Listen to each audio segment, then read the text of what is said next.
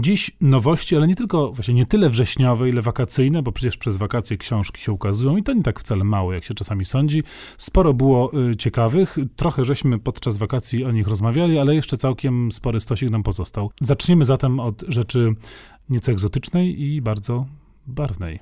Barwnej, a czy autorka w piątce się już pojawiała. No pojawiała bo bardzo, się entuzjastycznie. Bardzo ją cenimy i e, lubimy. Co więcej, pojawiła się w Polsce, hurra. Pojawiła się nad Polskim Morzem w sierpniu. To może powiedzmy, kto to jest. Mm, Rutu Modan. Tak nazywa się izraelska autorka powieści graficznych czy komiksów, jak zwał, tak zwał, której właśnie antologia jej e, wczesnych i wcześniejszych niż dotychczas publikowane w Polsce komiksów trafiła, została przełożona i wydana w Polsce przez Kulturę Gniewu oczywiście. Jamilti, tak się nazywa ten zbiór i są tam różne rzeczy, różnie rysowane. Są tu komiksy czarno-białe, widzimy krzepnącą dopiero kreskę Rutu Modan, ale też już rzeczy dojrzałe, ale też w warstwie tekstowej, w warstwie scenariuszowej dużo się zmienia. Widać, że Rutu Modan w pewnym momencie w włącza izraelskość, której wcześniej nie było w te swoje opowiadanie. Ta specyfika miejsca i specyfika lokalizacji jest tutaj bardzo ważna. O czym są te krótkie graficzne powieści czy opowiadania komiksowe? O bliskich relacjach między ludźmi. Jakkolwiek banalnie by to nie zabrzmiało, Rutu Modan ma tu bardzo dużo ciekawych rzeczy do powiedzenia. Są to rzeczy mocne. Ona dość ironicznie patrzy na to, jak nasze rodzinne losy się układają, a to mężów i żon, a to matek i córek i jeszcze jak czasami nieprzyjemny los wkracza ze swoimi brudnymi buciorami w, w te nasze jednak bardzo delikatne relacje, to dopiero zaczyna być ciekawie, w sensie literackim niestety tylko. A teraz coś, no, co zabrzmi poważnie, bo to będą wykłady. Wykłady literackie, ale bardzo znanego autora, mianowicie Julio Cortázar o literaturze, wykłady w Berkeley tysiąc dziewięćset osiemdziesiąt, tak nazywa się ta książka. To jest nowość w tym sensie, że ona po polsku okazuje się po raz pierwszy, żadne to wznowienie, tylko rzeczywista premiera. Historia tego, tej książki jest o tyle ciekawa, że no, Cortázar bardzo długo wzbraniał się przed wyjazdem do Stanów Zjednoczonych na takie właśnie gościnne wykłady. Wiadomo, że to rzecz praktykowana bardzo powszechnie, ale on no, w swojej jednak lewicowej nieprzejednaniu uznawał to za taki drenaż mózgu. Nie, nie chciał się godzić na tego rodzaju praktyki, ale dał się namówić i widać, że z entuzjazmem jednak przystąpił do sprawy, bo te wykłady cechują się y, taką bardzo dużą nieformalnością. Są to teksty ewidentnie spisane z nagrań, w związku z czym mają ten walor tekstów mówionych, bardzo eleganckich, bardzo zgrabnych, ale właśnie bez tej takiej nadętości typowej dla y, teorii wszelakich, w tym literackiej, y, literackiej również. Widać Bogu też, dzięki. Y, y, absolutnie. Widać również y, bardzo f, ciepłą relację Cortázara ze studentami, bo tam też słyszymy pytania i rozmowy są zanotowane. Jest to taka ciekawa wycieczka przede wszystkim do świata kortazarowskiego, bo on mówi o literaturze czasami niby ogólnie, ale jednak przez pryzmat swoich opowiadań bądź swojej prozy. Ciekawa jest jego wizja ewolucji, przez jaką przechodził, ale na przykład ogromnie interesujące są kulisy, które tam ujawnia, kulisy powstania gry w klasy, czyli takiej swojej legendarnej powieści, która rzeczywiście powstawała przez lat wiele, trochę przypadkowo i ten taki pozorny chaos, którym, którym jest zorganizowana, też jest rezultatem rzeczywiście tego procesu jej, jej tworzenia. Więc jest to urocza książka zarówno dla tych, którzy Cortázara lubią i mają ochotę przedłużyć z nim znajomość o taki właśnie teoretyczny wkład, ale myślę, że to jest rzecz dla każdego, kto interesuje się kuchnią literacką, ale właśnie podaną nie w profesorski, tylko w taki pisarski, warsztatowy, ludzki sposób. No właśnie mam jeszcze trochę, ale do nich wrócimy po przerwie.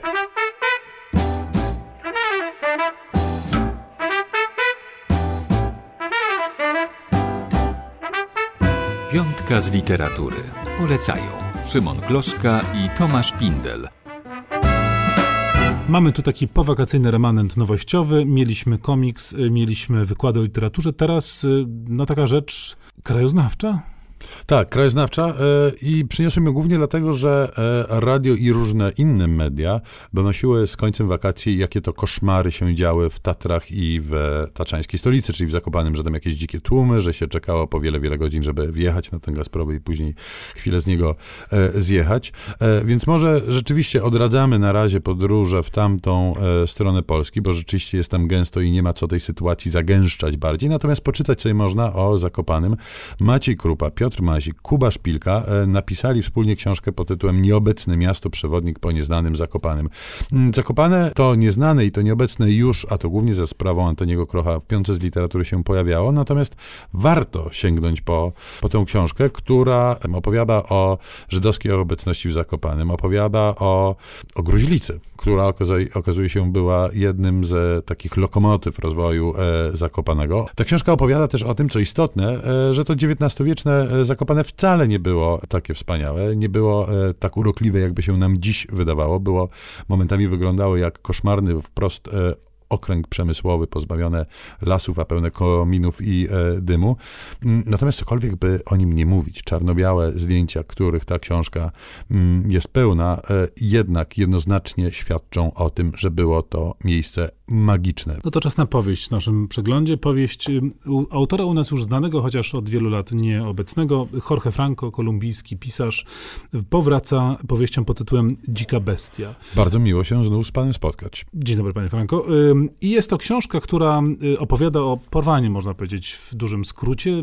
Rzeczywiście początek ma w sobie coś takiego jakby bajkowego, z niemalże zamkiem gdzieś ukrytym w jednym z kolumbijskich miast. Potem jednak ta rzeczywistość mniej romantyczna, mniej bajkowa wychodzi coraz bardziej na zewnątrz i na jaw. Myślę, że siłą i ciekawością u Jorge Franco jest to, że on jest pisarzem, który wciąż jakby podtrzymuje tę taką nitkę, może nie tyle realizmu magicznego, ale pewnie takiego cudownego sposobu patrzenia na rzeczywistość latynoamerykańską. Ewidentnie tam ta proza poszła w stronę no przede wszystkim realizmu takiego, po prostu realizmu bezprzymiotnikowego, opisu rzeczywistości, czasami też eksperymentu formalnego, bądź takich form bardziej gatunkowych typu kryminał. A Jorge Franco wciąż pokazuje tę rzeczywistość no niby realną, ale taką przełamaną, przynajmniej z naszej europejskiej perspektywy, taką właśnie iskierką, czy, czy cieniem, czy blaskiem czegoś lekko niesamowitego. I na koniec książka dla dzieci. Czary na białym. Napisana przez Magdalenę Mrozińską, a zilustrowana przez Marię Dek. To książka, która ukazała się nakładem wydawnictwa Warstwy, które to wydawnictwo mm, znane jest z tego, że wydaje książki dla dzieci absolutnie e, przepiękne, zarówno te e, stare, te reprinty, te wznowienia, jak i te zupełnie nowe i e, premierowe. I z taką książką mamy tu e, do czynienia. To jest też tak, że my jesteśmy w Piątce nałogowymi czytelnikami e, takich książek, świadomi tego, że te książki, no nie wiem jak je nazwać, artystowskie, e, nie zawsze przemawiają do dziecka, bardziej do rodziców niż do właśnie młodego mm, odbiorcy, gdzie ten przekaz, czy to graficzny, czy tekstowy, bywa za trudny. Mm, myślę, że w tym wypadku tak nie jest, mimo e, że rzeczywiście to książka bardzo ambitna pod każdym możliwym względem. Opowiada ona historię tego, co się zbiera na na mleku, czyli kożucha. Kożuch trafia do niesamowitej krainy przez dziurkę w zlewozmywaku, w którą jest spuszczony. No i tam cała masa przygód. Spotyka najpierw przyjaciół, wśród których jest szypułka, koralik, laleczka, ale też kafelek, zwany również kafelkiem serdelkiem, i oni odkrywają wyspę. Poznają tam zarówno jej przedziwne zakamarki, jak i innych mieszkańców mniej lub bardziej tajemniczych, mniej lub bardziej zwyczajnych właśnie, bo ta książka Książka e, chyba jest e, przede wszystkim o, o poetyckości tego, co zwyczajne e, właśnie. A czy tam jest wyjaśnione, jak ten kożuch się porusza? Nie do końca, mówiąc absolutnie szczerze, po prostu się porusza i o. Tak też Czary na białym. To zamyka naszą e, piątkę nowościową. E, książka dla najmłodszego, ale nie tylko, czytelnika. Niezależnie, czy się lubi kożuchy, czy niespecjalnie. Pozdrawiamy. Szymon Kloska. Tomasz Pindel.